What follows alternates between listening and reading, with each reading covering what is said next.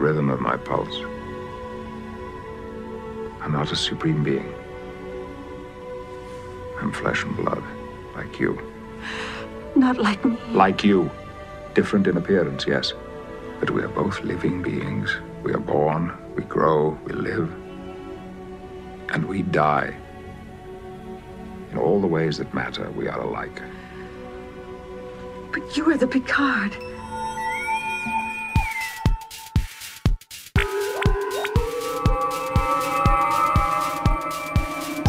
Transfer complete.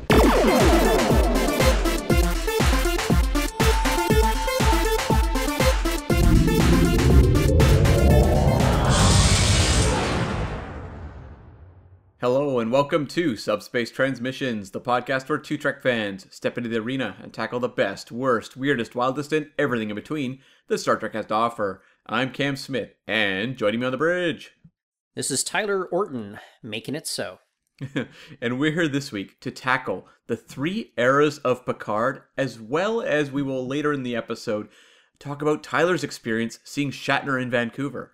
Yeah, uh, Fan Expo is back. You know, one of the big uh, genre convention that goes on. It's a whole new era in this pandemic sort of world. So I'm I'm excited to talk about my experience as well as uh, the, the Shatner uh, experience, which was rather unusual. And Cam, uh, we'll get into it in a little bit uh, as well. And then I think maybe we got a little bit of a, a Valentine's surprise related to a Star Trek celebrity that we can also tackle at, at the very end of this. It was very kind of Philip Anglim to send that note to us. Yes, it was a little card that said, uh, "Will you choo choo choose me?" yes. okay, so look, um, the reason that we want to talk about the, the three eras of Picard is, of course, we will be doing, you know, uh, at least for the start of the season, weekly episode reviews of Star Trek Picard when it premieres March 3rd. And I think we can definitively say that there are three eras of Picard. You know, we've, of course, have the TNG era. We, and he has development through that as a character. We have the film era, and then we have the spin off era. But we can say that Jean Luc Picard, as we know him, is gone. Uh, spoiler alert! I don't know why you would be listening to this if uh, you weren't caught up, though. But um, he he literally dies in the season finale of Star Trek Picard, and his memories are uploaded into an android body. Picard is dead. No, no matter what the writers want to, you know, frame it as. You know, like I, I think was your sense that they're trying to make it as if it was his soul. You know, his soul still uh, still exists, Cam, but it's just a whole new body. That seemed to be the case. It's sort of the sci-fi way of doing that. And I think now though when we write the word Picard out, the I should be a 1 and the um A should be a 4. and the the P should be a 9. yes, exactly. That is the new spelling of Picard. okay. I'm going to I'm to type that out right now. and I'm going to refer to him as that. The uh the what, what was the number 4 again? The, the A. R? The A. Yeah. Okay, there we go. Um, I, I and you know what? The D make that a six. Sure. Yes. Okay. we should have shirts made that have a photo of like, well, like you know, dummy up kind of Robo Picard and just have that below. Anyway, it has to be in like digital clock font. So uh, as it stands, his new name is nine one C four R six. Yes, sounds good to me. Rolls off the tongue. But Yeah. uh, why don't we kick it off? You know, we'll, we'll talk about kind of what defines Picard throughout these eras and select some of these definitive moments as well. And maybe get into what, what we can expect for season two as it, it approaches very quickly. So, look, I, I think the special thing here is that we do have Patrick Stewart that seemed to have a good grasp on I, I, at least the energy of the character, despite the fact that you know uh, he, he would soften up over the course of this. You know, I, I think it's easy to pick on early TNG and the development of Picard when it's very clear that the show really didn't even know what it was trying to be at that time. But I, I do appreciate that. Like, like if I want to go into the, you know season one and figure out the episode that most reflects the, the Picard that we will know, I think it's conspiracy. And I'm not just saying that because it's you know probably the uh, the, the strongest episode maybe after Datalore would be my my favorite uh, season one episode. But Datalore Yeah. is not really a Picard heavy episode. And you don't get you you have the "Shut up, Wesley" line. but I really think it's conspiracy in which they are trying to hunt down, you know, the um, aliens that bore into people's brain stems and all that. And it's Picard almost like on the run. It's kind of a thriller, and it's him using his smarts. Uh, I, I, especially like that moment when he beams down to that planet with all the other captains, and they discuss their concerns over a, a so-called conspiracy. It, it's Picard being smart, Picard using his wits, and Picard like having the, the confidence of the rest of the crew too. I think one of the most difficult things when they launched TNG was to differentiate between the captains because it feels like if you are a fan of the original series and Kirk, you can't do better. Like that is the ultimate Star Trek captain. And so I think they were very smart to go in a different direction and have a captain who's much more internal and as you know you cite conspiracy like that is an episode about him having to problem solve and kirk was always kind of the man of action whereas kirk, uh, picard would kind of take those moments to contemplate how to actually achieve his goal and i do think like an episode in the first season that is kind of important is encounter at farpoint where we really establish him as the defender of humanity which no one ever told Kirk he was that. Um, he was the explorer. Thank God. I, I don't know if I want Kirk as the defender of humanity, honestly, but like it really underlined what this character would be about, where it's not just about, you know, journeying out into the final frontier. It's about very much looking inwards at what humanity is. And so, just with that simple setup in Encounter at Farpoint, we kind of carry that through that first season, as rocky it is as it is. So, yeah, that's the one thing I feel like that kind of unifies those first two very tumultuous seasons is understanding the core theme of who Picard is when the theme of the show doesn't even feel like it knows what it is the first couple seasons. You bring up the comparison between him and, and Kirk, and does it feel to you as if they almost kind of like did a role reversal with the captain and the first officer, in which Picard is the more Spock-like character, and Riker is the more Kirk-like character? Yeah, you know what? I never had thought of it that way, but that makes a lot of sense. I mean, I'd always thought of Riker as sort of the Kirk clone, but I never thought of Picard as representing more of that Spock figure. But no, I think you're spot on there. Or Spock on. the kind of Spock on. It, it's kind of the, the, cool character, the one in control of his emotions at most times. And the thing is, I, I get what if that was the intention. Like, like, like I get it because Spock was such a popular character as well. And I also, as you said though, you don't want to make a Kirk clone as your captain. He will never live up to that. And for them to go in the opposite direction, I, I, think was really good. And the thing that I do appreciate is in Star Trek is they don't really try to repeat captains. It's like everyone has a very distinct personality, which lends itself, you know, away from those criticisms of like just trying to make like copies of the other. Yeah, and that's why I think you have fans who say, I don't like this captain. It's because each captain feels very specific. So some are really going to grab people. Like everyone's going to be say, or you know, a bunch of people are going to be a huge fan of Janeway, and maybe some don't like Sisko or Kirk or whatever. It's like there's kind of like a different captain for every taste. Do you think that Picard is the most universally beloved captain within Star Trek fandom? I think so, yes, at this very moment in time. That may change over the coming decades and how we look at some of the captains or what happens in the future of Star Trek. But I think at this moment in time, yes, Picard is. And I was thinking about it um, on my walk to work this morning. Is Picard the most explored character on Star Trek? And I think like Spock is the one you go, well, what about Spock? But I feel like with the original series, you had episodes that focused on Spock, like, you know, maybe four or five that really delved into that character. But it feels like the entirety of the TNG show, whenever it was doing anything with Picard, was trying to focus on him as an individual, and then the movies are all based all around him. I'd just say, just based on sheer amount of screen time, uh, I would say that he is the most explored one.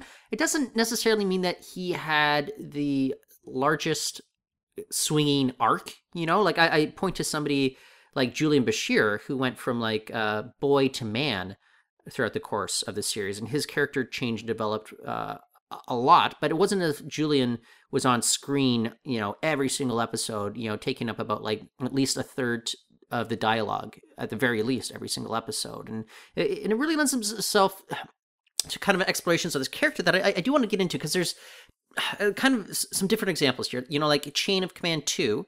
That's the one like we've never seen him broken down in such a way, but he ultimately prevails you have an episode like First Duty where, okay, you know, we do make fun of Discovery a lot for the we are Starfleet. Yes, hmm. we believe in values. Picard's the one who actually breaks it down. and explains what those values are, uh, why we should abide by them, why they matter. Um, Inner Light, I, I think that's the most revelatory, you know, uh, episode with regards to what's going on and, and how his own psyche is influenced moving forward after that. And Perfect Mate, like this is a side of Picard we rarely, rarely see. In um, it's a kind of this intimate, vulnerable side of Picard that he likes to keep closed off, and to actually see him in this manner where he is falling for somebody and he knows he can't really explore it. You know, that, that that's some of the, the, the best sort of Picard that I, have ever seen uh, explored here on uh, Next Generation.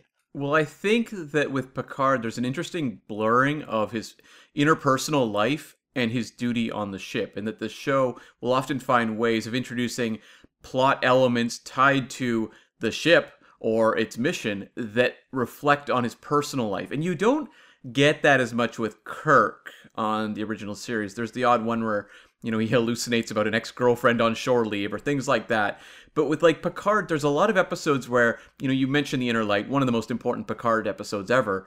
But it's, you know, an alien probe in space that then allows us this sort of look at what Picard's life could be, you know, had he taken a different direction and how this sort of hangs over his life decisions as to where he is right at that moment.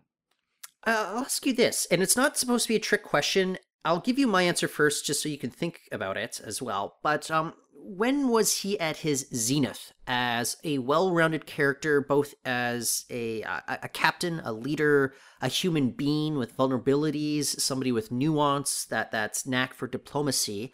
I, I I think it's kind of a probably an easy answer to give. Maybe it's super obvious, but um, I'll have to say it, it's the last episode of the entire series. I think it's all good things, and we're also seeing Picard from essentially all these different eras that we're speaking about. You know, early on in TNG's run through the present day, all the way past to like the current spin-off era that we are in right now. We see him as these very different characters, and we follow him on this path. But we also know that he is ah, an incredibly smart and capable person. We see this in all of those timelines, and it's I don't know. I, I just it, it's very rare that I think you have a show that does your character the best by the time you get to the very final episode after 170 prior adventures.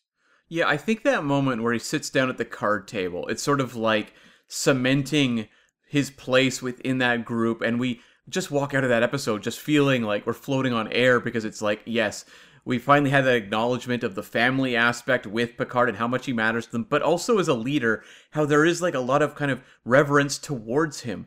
I think when I think of Picard as like kind of like peak Picard on the show where I go, this is an inspiring captain I can get behind. It's not so much to do with like group situations, you know, on the bridge or something. It, it's episodes like Measure of a Man or The Drumhead, where I'm seeing him argue for something, and just the way he does it so passionately and eloquently, and in a way where you're just so on board with him.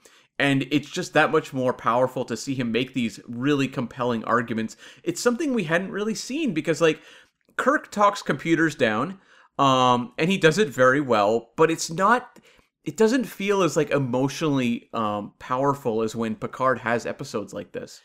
When do you think he came into his own throughout the course of TNG's run? That's an excellent question. Is it Measure of a Man when he is defending Data? I I I, I think that might be kind of the first hints of it, mm-hmm. you know, but it's um I and I it's a go-to episode for me though, but I, I would say Who Watches the Watchers is yeah. where you have like a new writing staff, you have a new writing philosophy and outlook, and I think they can go back to an episode like Measure of a Man, tap into what they saw with Patrick Stewart there, and then you deliver something like Who Watches the Watchers, where you have a guy who's in a no-win situation and he has to uh, diplomat his way out of uh, this very tough, tough circumstances that he's found himself in. I, I, I think from there that they that might be kind of the one-two punch, you know, season two, season three, when they, they really figure out where this character is hitting uh, the number eleven button. See, I was going to argue that the Ensigns of Command was his uh, peak moment of ordering Geordi to fix like the uh, transporter, but um, no, no, I think that is a great choice. Um, I was trying to think if there was something else that jumps out, but I, it's hard to argue again against who watches the Watchers. And actually, when I look at TNG, if it's not episodes like Drumhead or Measure of a Man, the like moments of just pure Picard, the inspiring captain that makes me want to watch the show and why I love the show is those moments in Who Watches the Watchers or First Contact, where he's hmm. explaining the Federation and Starfleet and what it means to, you know, these visiting alien dignitaries.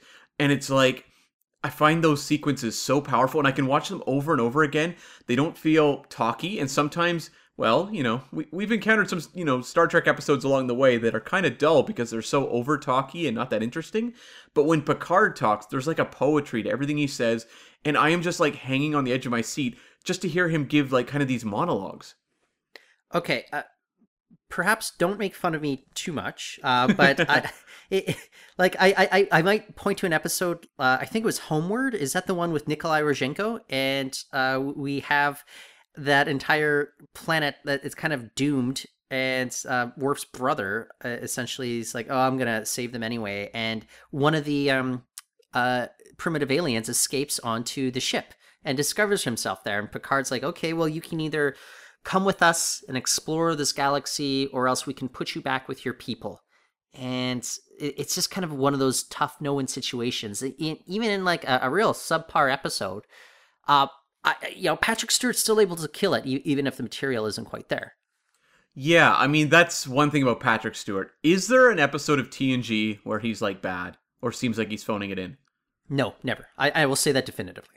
Yeah, like it feels like the character of Picard is just one of the most consistent characters in the history of Star Trek, but on TNG, even from the very beginning, you can say that they don't quite know how to use him or employ him to the best of his abilities through those first two seasons.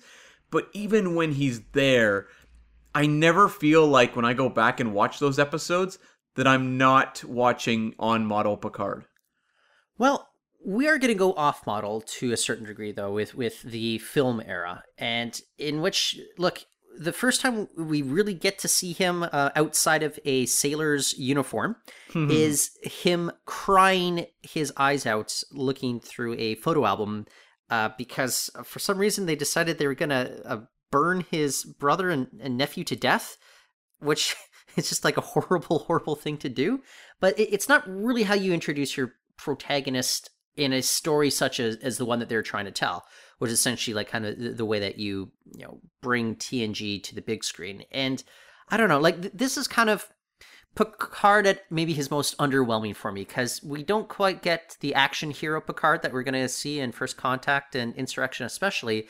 And we don't quite get the best the TNG Picard here. Essentially, his mission is to go convince Kirk to stop chopping wood and riding horses and come help them, you know, uh, save a desert planet no one's heard of. And you know, we figure Kirk or Picard's gonna do it, and well, guess he succeeds. I, I don't know. It's just like this is not the best, you know, step into the film franchise for a, a character such as Picard, who is now your your lead in a movie. I think they could have done something interesting here, where you have this Kirk who's lost, and Picard has to really give one of the, you know, great Picard monologues to convince Kirk to come back. And I wonder if there was like you know, egos behind the scenes like uh, maybe like Shatner or you know doesn't want Kirk to kind of be lectured by Picard or anything like that. Like I wonder if by pairing those two up you kind of undercut Picard's ability to kind of stand above everything and kind of give this grand sermon about what the story is about and what the character should be doing. Because it, it like you said, it's kind of it's not action Picard, and the action in it is kind of awkward, like him crawling through the you know the rock wall and stuff like that. It doesn't feel like it's as focused as in when you get to the follow up movies where they understand how to use Picard as an action figure. But like, um, it also doesn't feel like that inspiring Picard. I don't. I guess I can like look at that moment where he gives the speech about you know, time stalking us like a predator and all that sort of stuff, and what time truly means. Because ultimately, this episode is very much about uh, this film, I should say, is very much about Picard grappling with mortality, as so many Star Trek captains do over and over again. Um, but it just doesn't feel like it gives the majesty to that sort of discovery of his and the way that he conveys his, you know, thoughts and ideas in words. And it also doesn't give you the action stuff. Well, speaking of which, we jump over to First Contact, and this is where we get you know, the first real action hero Picard, which is very like unlike what we saw in the TV series, and it's essentially him grappling not with mortality in this case, but grappling with his own just unrelenting hatred for what the Borg did to him. And look, maybe it's treading old ground because we did see it in Family, which was done in, in a fantastic fashion. But look, it's still kind of fun. I'm just and also watching Patrick Stewart just flex those biceps uh, throughout. Hmm. You know, good on him. But again, it's like his problem solving in this. It's via brute force versus you know talking people out of things. And look, he's not going to talk the Borg Queen out of her plan. It's essentially Data comes to the rescue by the very end, and Picard's there to climb through like hanging hoses to escape that plasma. So it, it, it's a very, very different Picard. I think it might be the most radical jump in Picard's character that we've seen through all the iterations of him in, in the preceding, let's say, 175 hours. Yeah. And I think this film does some things very smartly. I think revisiting the best of both worlds story, which is so important to that character and just um, you know what it did to him psychologically being turned into like Locutus was I mean, it had to be done, and it was done very well, I think, in terms of grappling with that for the character. But it feels also like they understand in this movie how to write what is essentially basically a more action based Picard for a general audience. It's not my favorite Picard, but I think they do a good job of giving him that intensity, giving him those big moments, but still throwing in something like you know, when he's talking to Lily Sloan, looking out through the observation window in that ill-defined room where I don't really know where it is, or um, also just the way that he um, does the you know this line and no further. Like there is an intensity to at least the words. Like I, I don't know that patrick stewart can deliver any dialogue and not sound you know like and just grab your attention instantly but it feels like they're still like okay give him really memorable things to say that you know fans are going to quote and remember and look, I, am not bagging on this version of Picard. It's just he's very different than what made me come to like him. And I, I think he was look. No matter what, you have Patrick Stewart. Uh, he, he, like you, you alluded to it, that like he never really seems to phone it in, and he has this presence about him. He has like this charisma, and even if you're making him play like a, a, different kind of character, he's still grappling with issues that we as the audience are familiar with when it comes to the whole Borg stuff. Look, th- this action hero Picard, it still works for me we're we're maybe getting into territory with insurrection where that movie i, I think it is not as bad as people might remember. It, it's actually a, a, perfectly watchable sort of adventure but this is where patrick stewart has that associate producer's credit even though he denies it uh, when we were at a convention.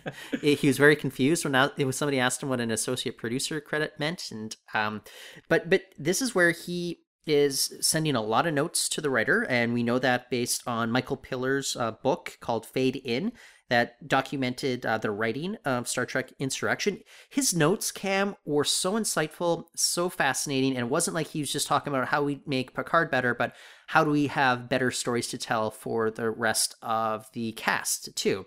I guess the memos for, say, Deanna and Beverly got missed. I don't know. um, that said, um, this is Action Hero Picard, where he he uh, Patrick has always been asking for more chances to pew pew pew and more chances to hook up with uh, a some woman. You know, we're we're getting that both here. But Cam, I don't know. I, it doesn't quite translate, and I don't know if this is really what audiences are, are really looking for when they think of an adventure with Picard and company. Yeah, I mean, it feels like they're trying to do kind of like a western, also.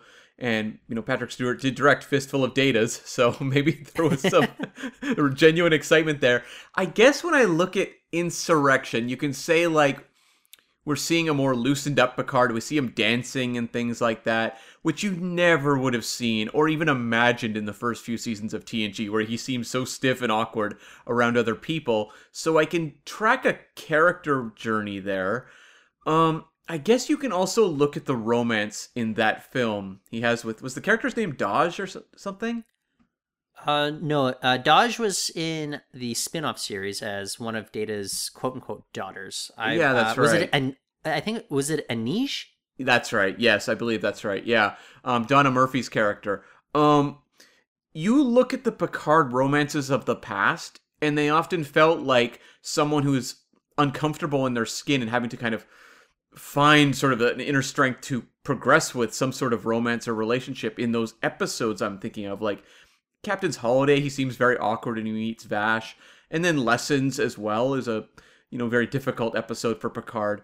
But when I look at the romance going on in Insurrection, it feels like someone who's more comfortable in their skin and it sort of understands that as important as it is to be this sort of stature of the best that Starfleet has to offer, he is allowed to have a personal life.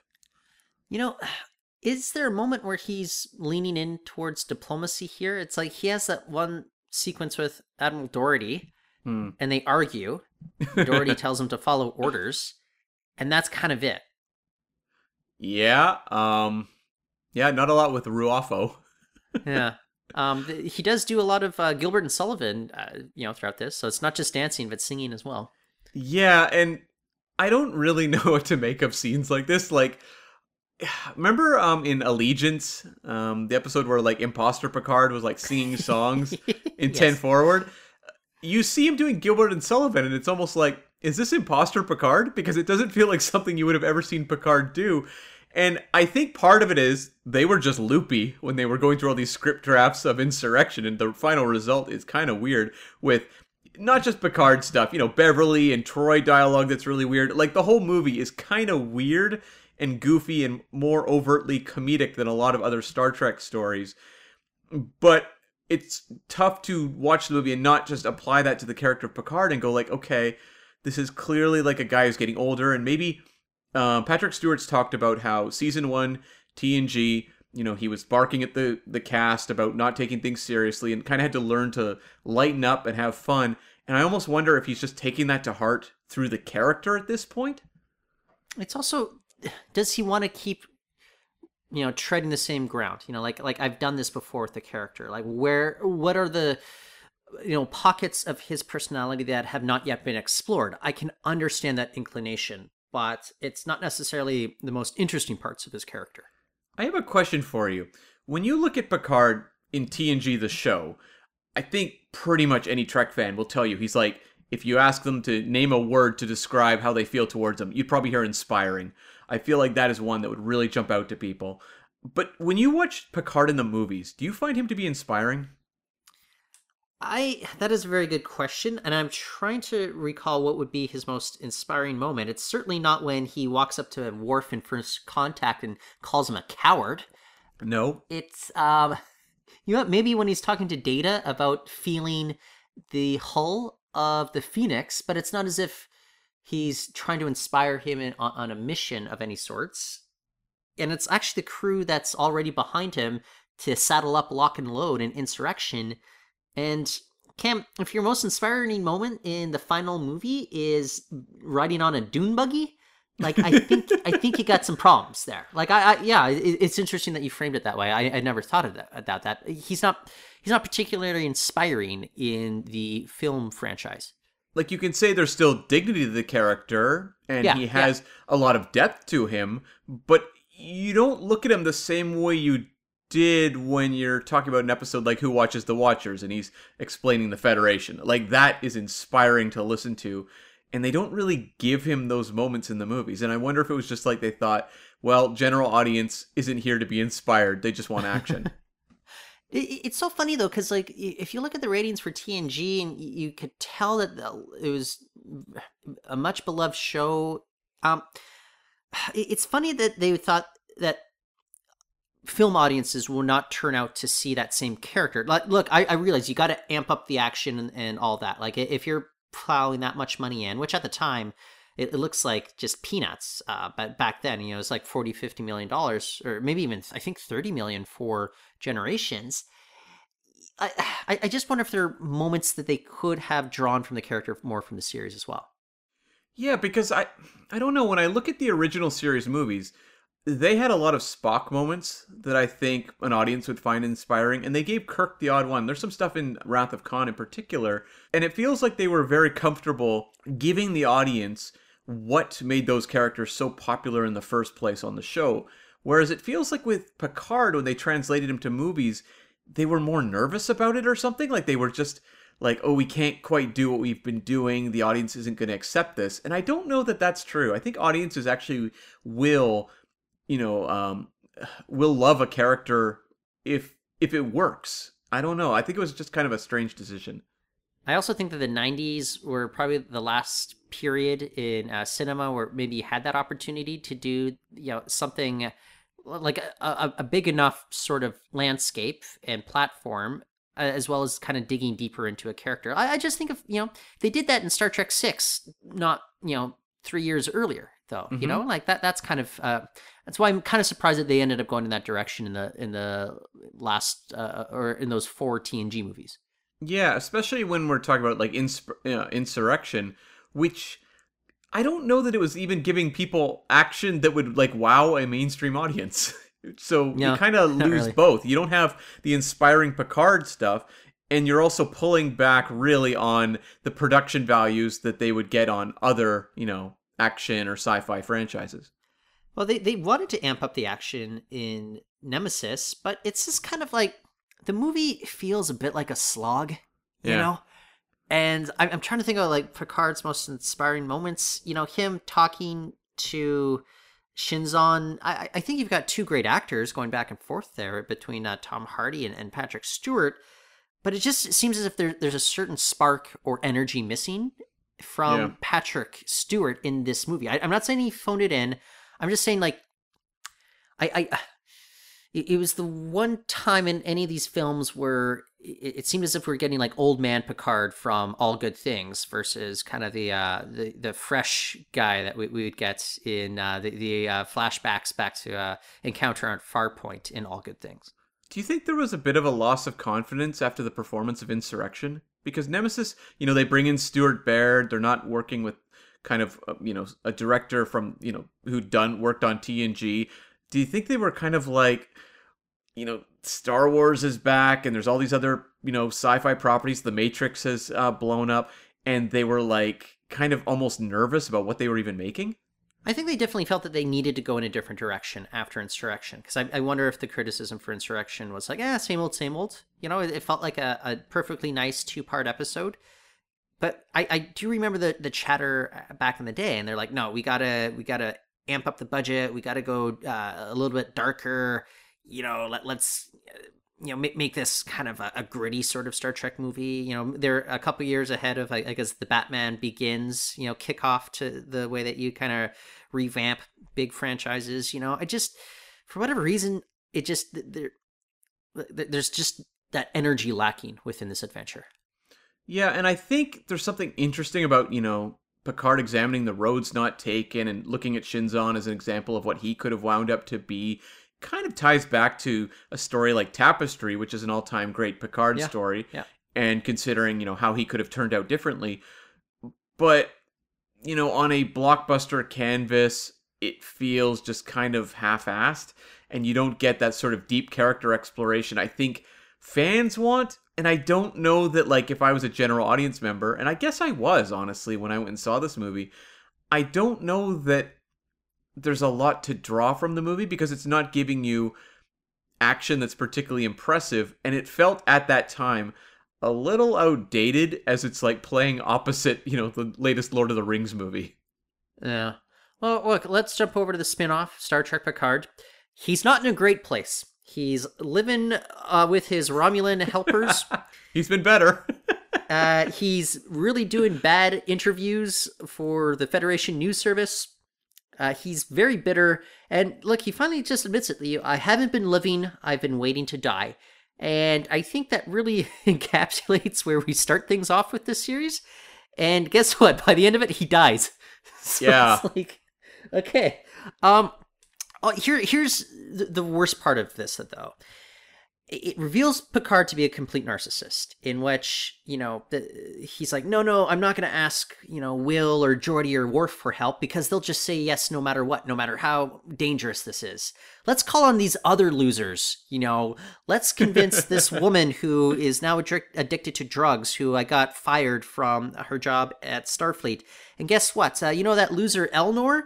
Yeah, that uh, young boy whose feelings I absolutely crushed when I abandoned him like 20 years ago, I bet he'll do anything in which it's a mission with no hope, and I'll abandon him once more. It's it's just like that after that. I'm just like like the the the character does not come off well whatsoever in this, and you even remember like he's just making those kind of flip remarks to uh not Dahj but uh, Soji when they land on Nepenthe and it's like it's finally where like Troi has to talk to him and it's like try to think of things from her perspective. And you'd think that Picard would have learned that lesson already in this point in his life. When you look at the Picard that kicks off Star Trek Picard do you feel like it's a natural progression from where we left him at the end of Nemesis? Yes I do. I, I Yeah. look I, I it's not exactly an interesting sort of story to tell, but I don't think it is, you know, out of nowhere.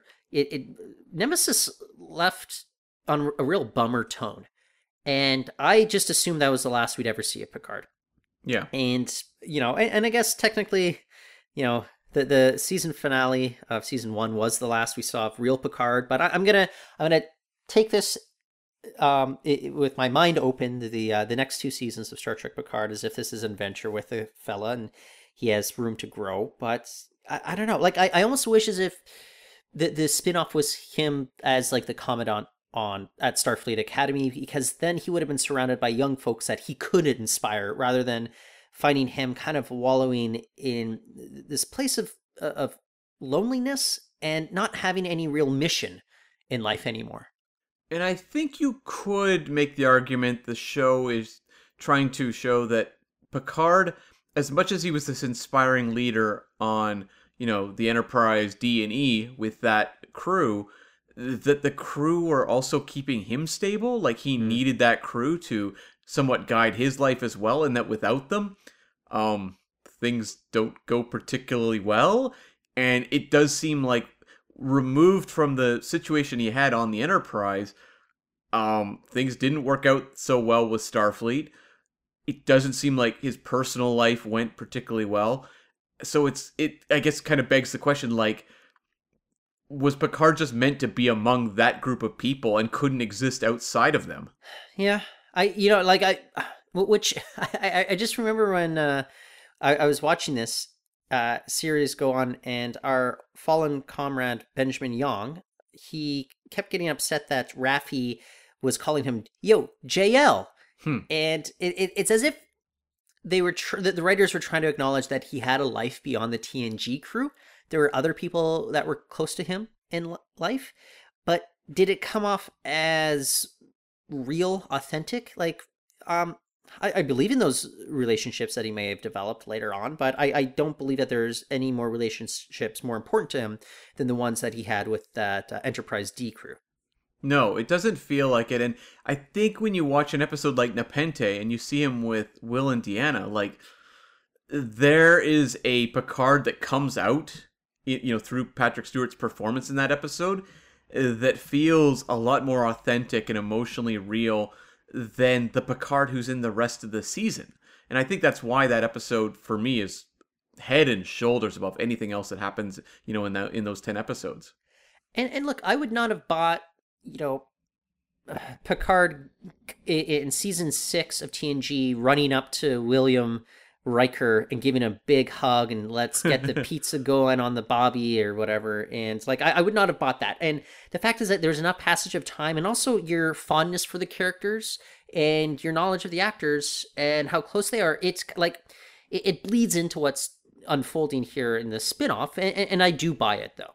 And I think a real problem with me for Picard is that when you look at TNG, a lot of the um, Picard stories, we get to see how he relates to people like, you know, Deanna or Beverly or Will on the show, and those stories are told through those relationships.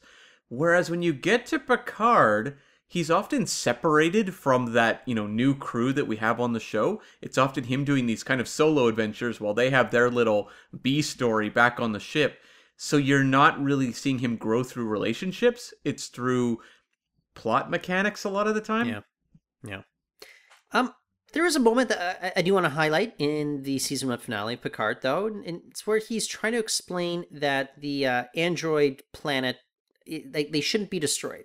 They are a sentient civilization, but they're a young civilization. So we have the option of destroying them for making a mistake and being um, ill-informed of of good choices, but why don't we let them learn from those mistakes? Why don't we guide them on the right path? And I think that's kind of like a, a like a solid Picard moment for me. It just comes on the backdrop of, of like a, a, rather frustrating finale, despite the fact that I, I, think that the data goodbye sequence is, is one of my favorites that we've had in, in Star Trek. Period.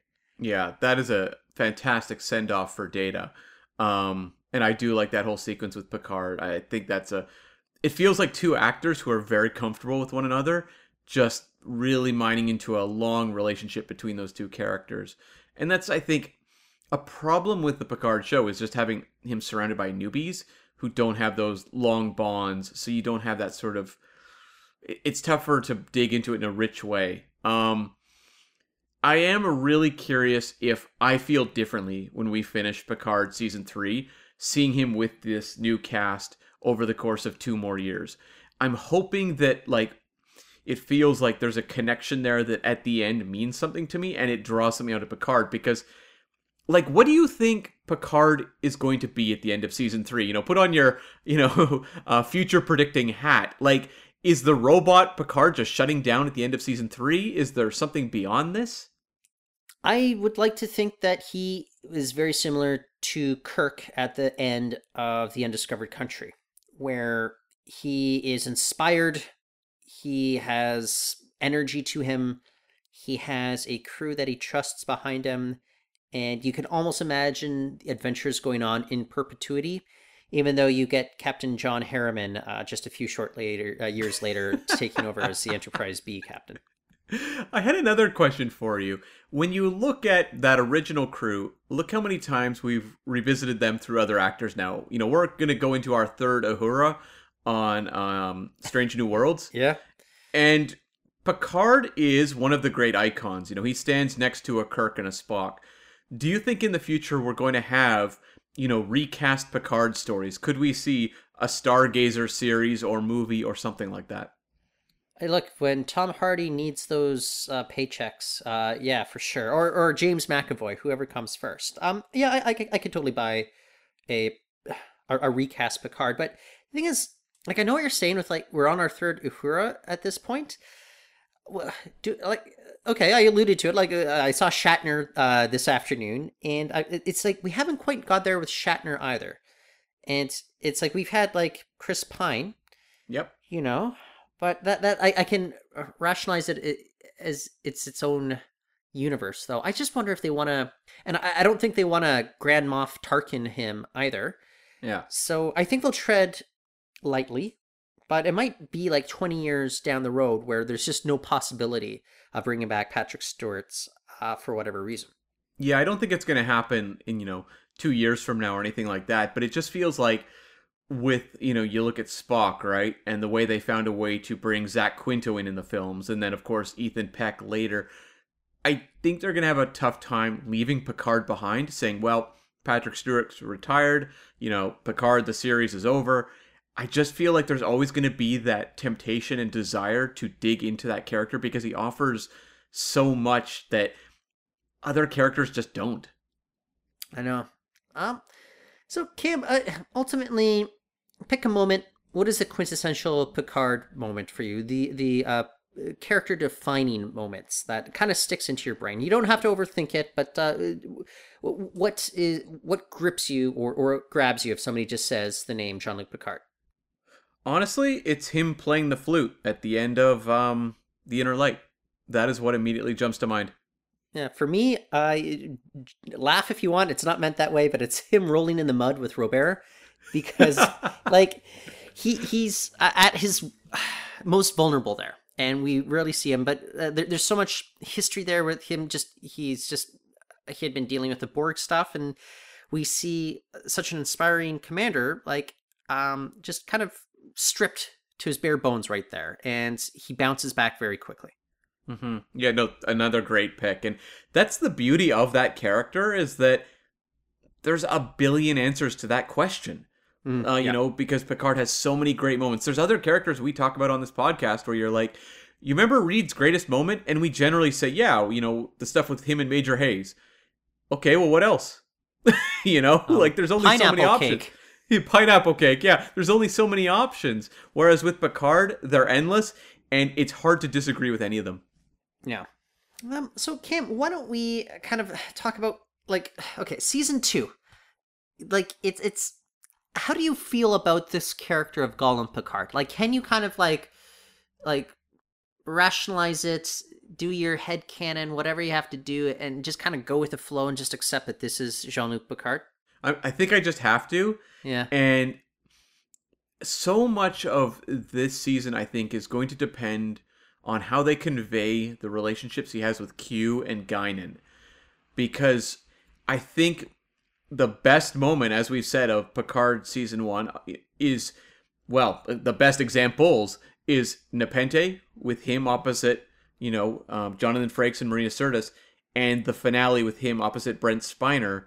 Um, not as Altan Soong as Data. Um, want to specify Right, that. so if you can have moments with him and Guinan and Q where we're drawing out sort of that older Picard who can reflect on the experiences of the past and we get that sort of that sort of motivational feeling of Picard coming out through those relationships, it could be really good and I will be willing to put Robo Picard aside just because I know Patrick Stewart can hit it out of the park. But Robo Picard is always going to be there. I know. It's always going to be there and linger with us forever. I mean, that is the fate of that character. I, I, I if I had my druthers, you know, uh, Q walks in, fl- flicks his fingers, and boom, it is Picard. Like Robo Picard's not there anymore. It's the real, actual Picard. But I, I don't think that's going to happen. Otherwise, look, I'll, I'll just say it's the the um, new showrunner. He used to write for Enterprise. He did some cool episodes there. He's been saying all the right things in interviews. Um, I'm I'm looking forward to season two. Uh, I, I you and I felt a little burned by season one.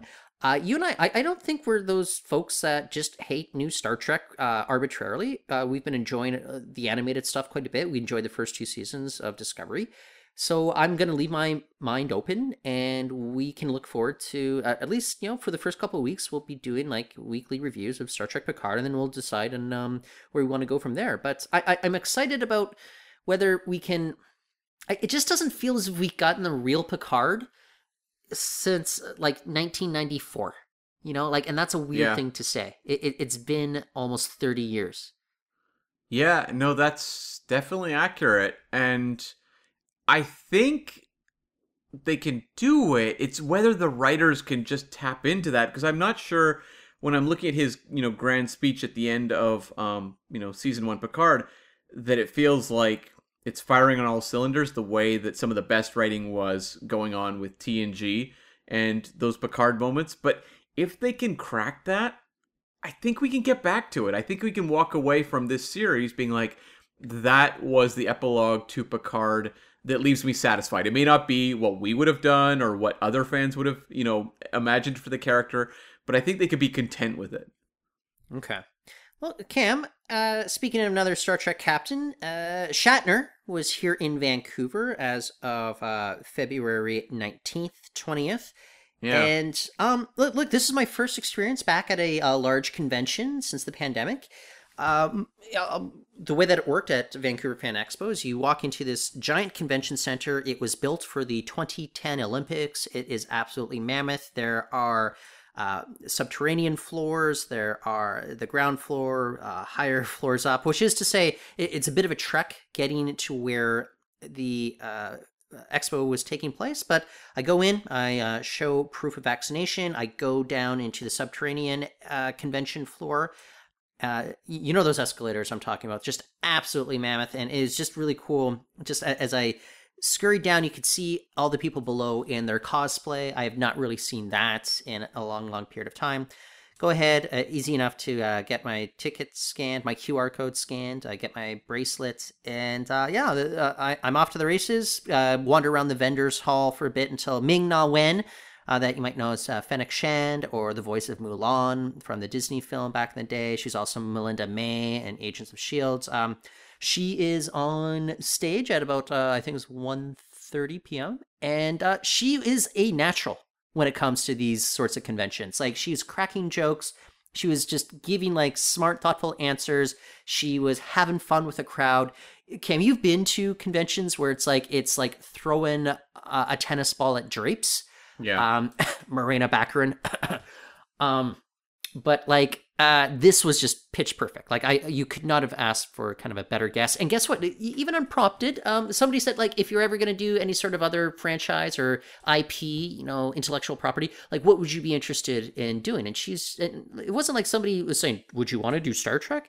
She just said, yeah, you know what? Like, um, I'd like to do Star Trek. You know, I hear that Bill's uh in uh, the building right now. Maybe I can uh, talk to him or stick around on stage when uh, he comes out later and on. So that that's kind of how I'm connecting uh, kind of uh, her uh, appearance on stage to kind of the, the, Star Trek theme of our podcast. But uh, yeah, I could not have asked for like a, kind of a better uh, person uh, to kind of be my reintroduction for these uh, convention experiences, which uh, just a hoot. Um, I ended up moving seats and I, I, I sat there, planted myself in like a pretty good uh, position for like the next uh, 40 minutes, uh, just sitting there waiting for uh, Shatner to come out on stage. He came out on stage about uh, 258 and he left at 333. Uh, Ming-Na Wen was there for four, full 45 minutes. And so this was shorter. Huh. Yeah. And this is kind of where things went uh, haywire in that he comes out on stage, the moderator is no longer there. And, I, you know, we've been in enough you know, Shatner panels. Th- this guy does not need a moderator at all No. and he's looking around and he's just like ah great to be in vancouver and uh, he's talking about this uh, indigenous restaurant that uh, used to be in town that he really really liked and he was asking if there's a, another place similar or you know so people are yelling uh, suggestions but th- here's the problem he couldn't hear anything that people were yelling at him. It is very clear like um and i don't think it's like because he's hard of hearing. It's just like the way that the stage is set up the uh, format of the convention floor it's very hard to hear if like you're just yelling at somebody on stage. And i think this is what happened because he turns around and he lo- asks okay people start asking me questions uh, and then he realizes there's no microphone set up like there was with ming na wen. There are no microphones. So it's just people yelling questions or waving their hands out from the crowd and he's like, okay, no sound system or no mic system, huh? Uh, okay, I guess I'll talk about space. And so he starts talking about uh, his journey into outer space. He's getting laughs, and they eventually bring mics out. But I think Shatner did not realize that. And so for a full, I'd say 30 minutes, he talks about this journey into space. And I knew I was in trouble at the 10 minute mark where he was just talking about like uh, going to sleep one night, deciding whether he's going to do it, and then you know he walked up some a flight of stairs at the Blue Horizon facility, and you know they're uh, not at sea level, so the elevation was high, and he was out of breath. And I'm like, oh my god, he has not even gotten to the part of actually being in outer space, and we're already ten minutes into the story. He doesn't think that there's going to be any Q and A, and the mics are there for people to do q&a but no one's able to ask any questions of him. He just tells this story for a long time and i have to say like uh, I, I was bored out of my mind like after about like you know 12 minutes. It was just kind of like he got some laughs there but like, like what can he say? It's like yeah i went out to space. It was fun but he was just filling up time. He did not Right. want to have to like field questions that were being yelled at him. And so you know 35 minutes he's off stage and this was unfortunately just like one of my least favorite uh, Shatner appearances. And I don't know, I was just kind of bummed out that uh, I, I'm so glad I got to see Ming Na Wen because if it was just Shatner, I, I would have been bummed out. But Cam, you were telling me that there's been like a series of cancellations this past weekend for Fan Expo, and as far as I could recall, Shatner is only ever supposed to appear on stage on Saturday. But I'm looking at the schedule now, and now he's signed up to go on stage again on Sunday. But this is labeled now as a Q&A and I'm like, Hmm. okay, w- were there just so many cancellations that they just said, "Hey, buddy, we'll we'll pay you, and just stick around and um for one more day." And I'm Shat will never say no, but I don't know. I was just I was just very bored. There there were some moments of where I was like, "What am I listening to? This is amazing." He imitated the announcer from the Hindenburg, where he was kept thinking in his mind that uh, he's on a hydrogen powered rocket ship, and he kept thinking about the Hindenburg, and he started going, "Oh, the humanity," you know, like that sort of stuff. You know, uh, he was talking very briefly about his newest album, and there's a smattering of applause. And he's like, "Oh, four people have heard of it," and um, he's like, "They didn't buy it.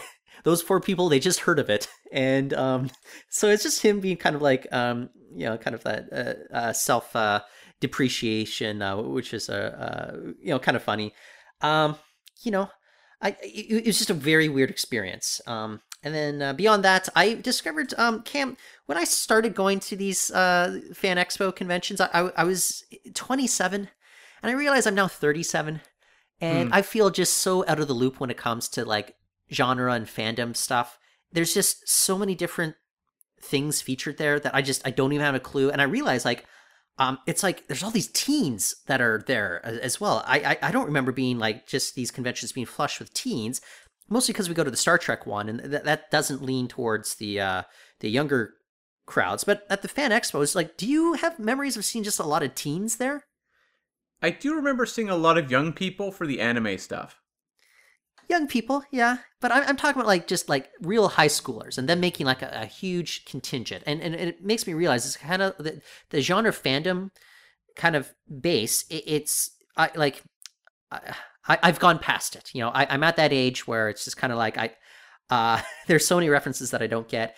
Cam, did you know that Captain Crunch is like a huge like cultural thing now? I, I don't know why, but there was so much Captain Crunch like um merchandise to buy. I, I need to look it up. I need to do some research. Maybe a, uh, our, our listener can uh, inform us w- what the deal is with Captain Crunch. But it's just that sort of stuff that I was just like way over my head. But um, as you mentioned, there's a lot of anime stuff. But look, there's um even just the Marvel stuff. I think it wasn't as big ten years ago.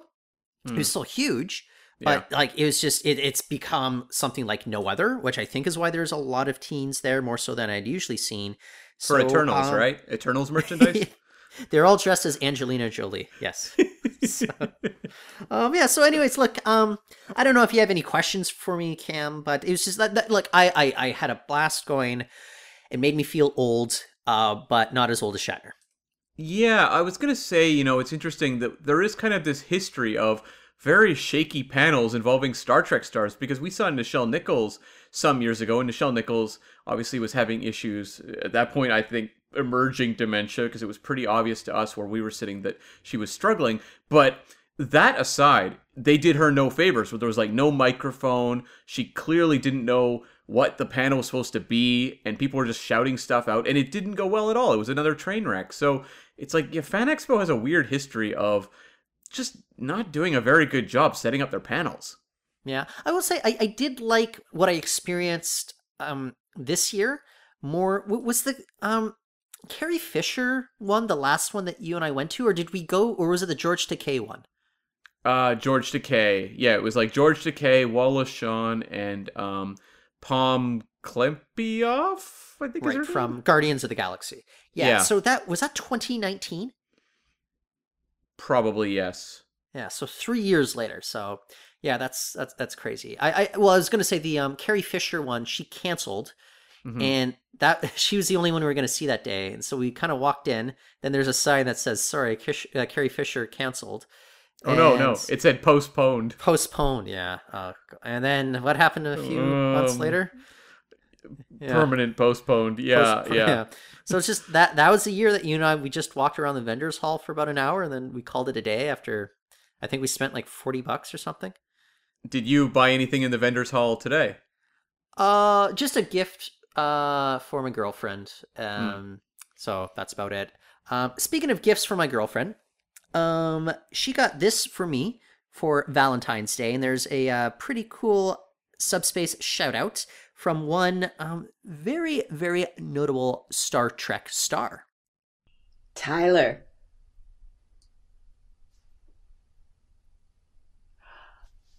No, I'm sorry. That's not the right answer. I am Nana Visitor. I played Oh, Tyler, I'm surprised. I checked out subspace transmissions. You seem to know everything. No, no, I wasn't Dax. I was Major Kira. Well, maybe the silver hair fooled you. Let's give you the benefit of the doubt. I have the honor of wishing you happy Valentine's Day from Rosalind because she gave me the honor of delivering that message.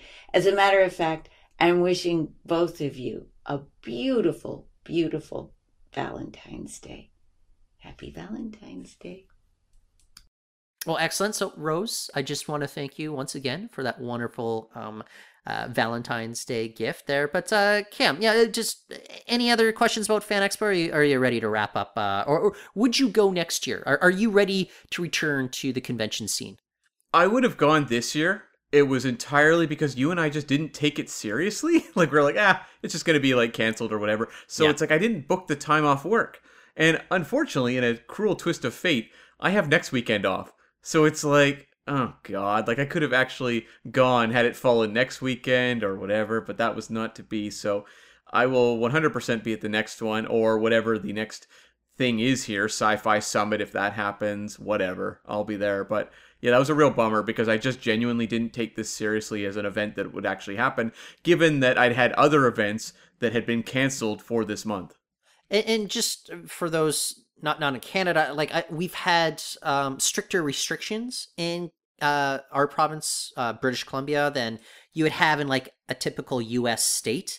So um, a lot of the restrictions are easing now. And look, the, the entire time, um, oh, oh I, I should have had this. It was busy. Like it was packed. It was not like a skimpy, sad kind of like half capacity sort of deal.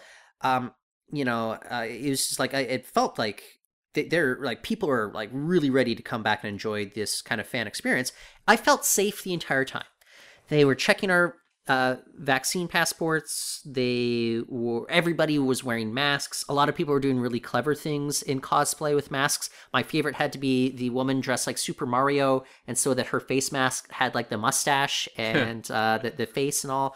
Uh, that was really cool. Um, I felt completely safe being at this convention. Um, so we will be uh, going to Las Vegas this summer as well. My suspicion is the uh, um, the rules in Vegas are not quite going to be the same rules as in uh, Vancouver, British Columbia. Um, I would be surprised if they're going to be checking for vaccination status by then. I would be surprised if they're going to be enforcing some sort of uh, mask mandates as well.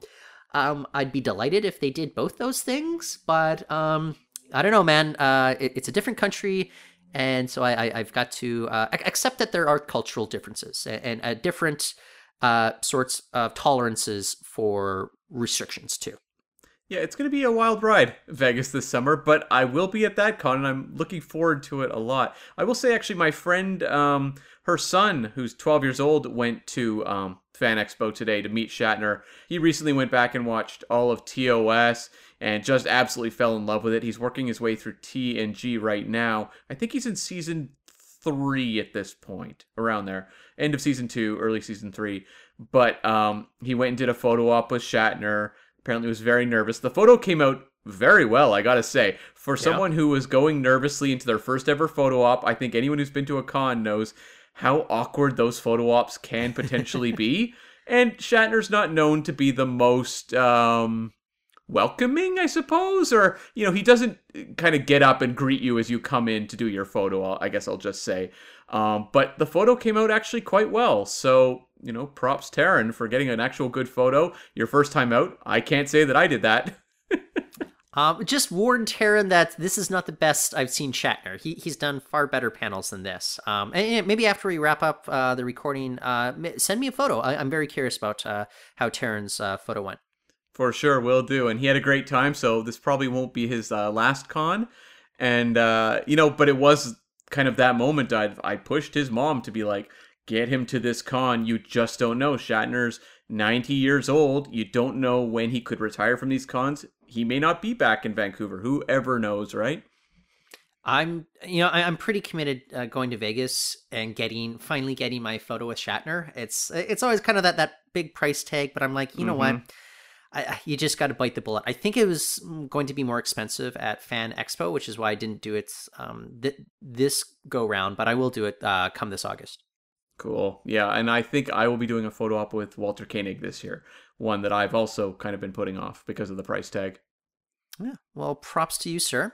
Uh, yeah. Well, that's good to hear. Uh, okay, uh, maybe I can kind of lay out the plan. I, I've kind of alluded this uh, t- to this for listeners. Um, the next few weeks we'll be doing a little bit of a Discovery catch up, and then Picard will uh, premiere. So essentially, next week we'll do two episodes of Discovery, and then we'll do Picard and Discovery all in one episode. So episode one of Picard, and like I think it's like episodes like eleven of Discovery. Then we'll follow up with episode two Picard, episode twelve of Discovery, and so we'll do that for the first three episodes of Picard until we get to the finale of Discovery. And I think you and I can kind of decide how we want to take Picard. Do, do we do it week to week for all of its second season? We did grant that same sort of um, uh, uh, framework towards Discovery season two as well, or maybe we want to go back to kind of these uh, old school sorts of uh, three eras Picard, kind of the, these fun sorts of frameworks that we like uh, doing uh, week to week. So it'll be an interesting couple weeks as we kind of determine the future of the the uh, the way we do the podcast. But I'm pretty committed. You might be as well. But Strange New Worlds, I, I think that would deserve like week to week at least for its first season. Definitely. I would like to fit an episode, maybe if we can at some point. We've just heard a fourth Kelvin verse movie seems to be happening. Fingers crossed. Maybe looking at what the Kelvin verse, you know, needs to do going forward. I think that could be really interesting as well. Yeah, you know uh, that news it did break in the last week. Um, for me personally, I, I'm just like there's like this little like note within the story that said, yeah, they did market research and said that there's still affinity for those characters. That's why we're going back to the Kelvinverse. My my understanding is it's like whoever the head honcho is now, because it's just turnover after turnover after turnover within the, Viacom, CBS, Paramount sort of umbrella. Um, I think it's just the new boss just needed that affirmation about like the market testing because from what I understand, there, there's a script is already in the can. It was confirmed back in July when Matt Shakman, the director of this uh, new film, came on. But there's also those other scripts that were being worked on. You know, I guess that S.J. Clarkson movie, we'll never really know what that was about. The Noah Hawley one seemed to have nothing to do with the Kelvinverse. Uh, there's also that Kalinda Vasquez one that's I'm not really sure what that was about. And then of course there's that Tarantino script that's um, it's becoming less and less likely that will ever see the light of day. But uh, look, I'm I'm pumped to see the Kelvinverse crew again. What it sounds like is just they got to cross their T's, dot their I's. There were some very valid contractual issues that Pine had when it came to the original plan with uh, reuniting him with uh, his dad, uh, Chris Hemsworth, uh, aka George Kirk, in which the then studio head was just like, "No, we're not going to pay you uh, what we had promised you. Sorry." And that that was, seemed like utter BS. But uh, yeah, I, I'm pumped for the return of the Kelvinverse. Yeah, I'm genuinely optimistic. I know that like Beyond has almost no mark on pop culture whatsoever at this point, but I did enjoy a lot of that movie and I think there's still energy with that cast and I just would like to see them go out on a high as opposed to a, a movie that people go, you know, yeah, that was pretty good. You know, do you think that the biggest mark that Beyond had on pop culture was the blue jacket that uh, Kirk was wearing throughout much of it? You know, it might be. I was talking to my friend uh, Parv, whose son Taryn was at the uh, Fan Expo, and we were just talking about the Kelvin verse because she said her son didn't really like those as much as the original movies, and um, I was going through and I and I brought up Into Darkness, and she instantly was like, "Of course," with Khan, and she rolls her eyes about the casting of Benedict Cumberbatch and whatever, and I brought up Beyond, and there's just kind of a blank moment of, "Yeah, what's that one about?" and it's like oh that's the one that's even newer and the fact that it just doesn't have anything to kind of latch onto. You know i can say idris elba but he's in alien makeup through the whole movie. Do people even really realize it until the last few minutes when he's suddenly you know closer to the human Ed- edison? So yeah it just seems like beyond it's a decent movie well reviewed i think audience scores were pretty decent but it's not a movie that's lingered in the consciousness of i think just the general public Yeah, uh, which is kind of a bummer. It's like you know we we both ranked it our number five Star Trek film of all time. yeah It it's like a very competently made movie. I think it's just missing some sort of spark somewhere. I, I can't quite pinpoint it. But you can almost sense that right from the marketing, which also was missing that sort of spark as well. It's like Yeah. it was always just missing something, that certain quality that would just put a movie like that over the top.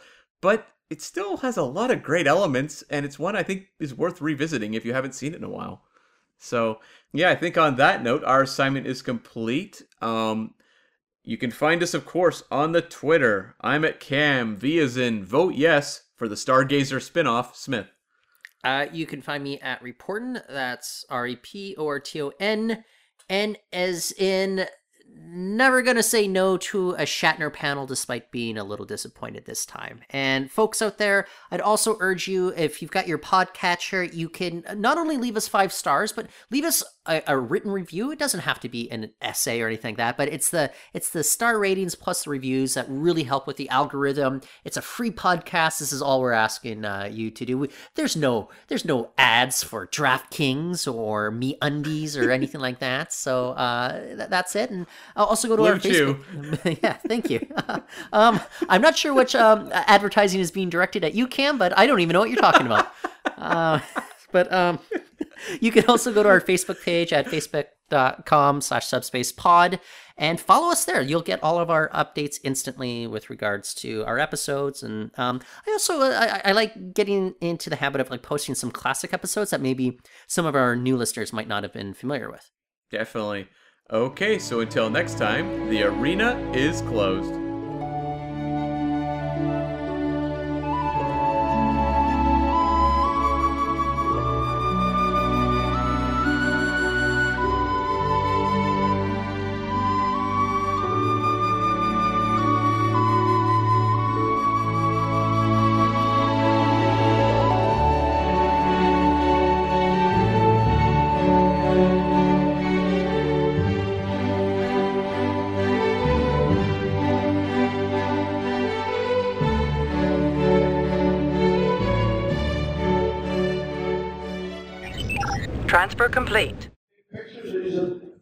Star Trek fan, and we go sit around a long table. We tell him what our idea is. We'll shoot a documentary. We'll get to that. We'll go up, and he said, "Well, we'll call you back." And then COVID hit, and the whole thing went into the tubes for about a year. And then I read that Jeff Bezos is going to go up himself.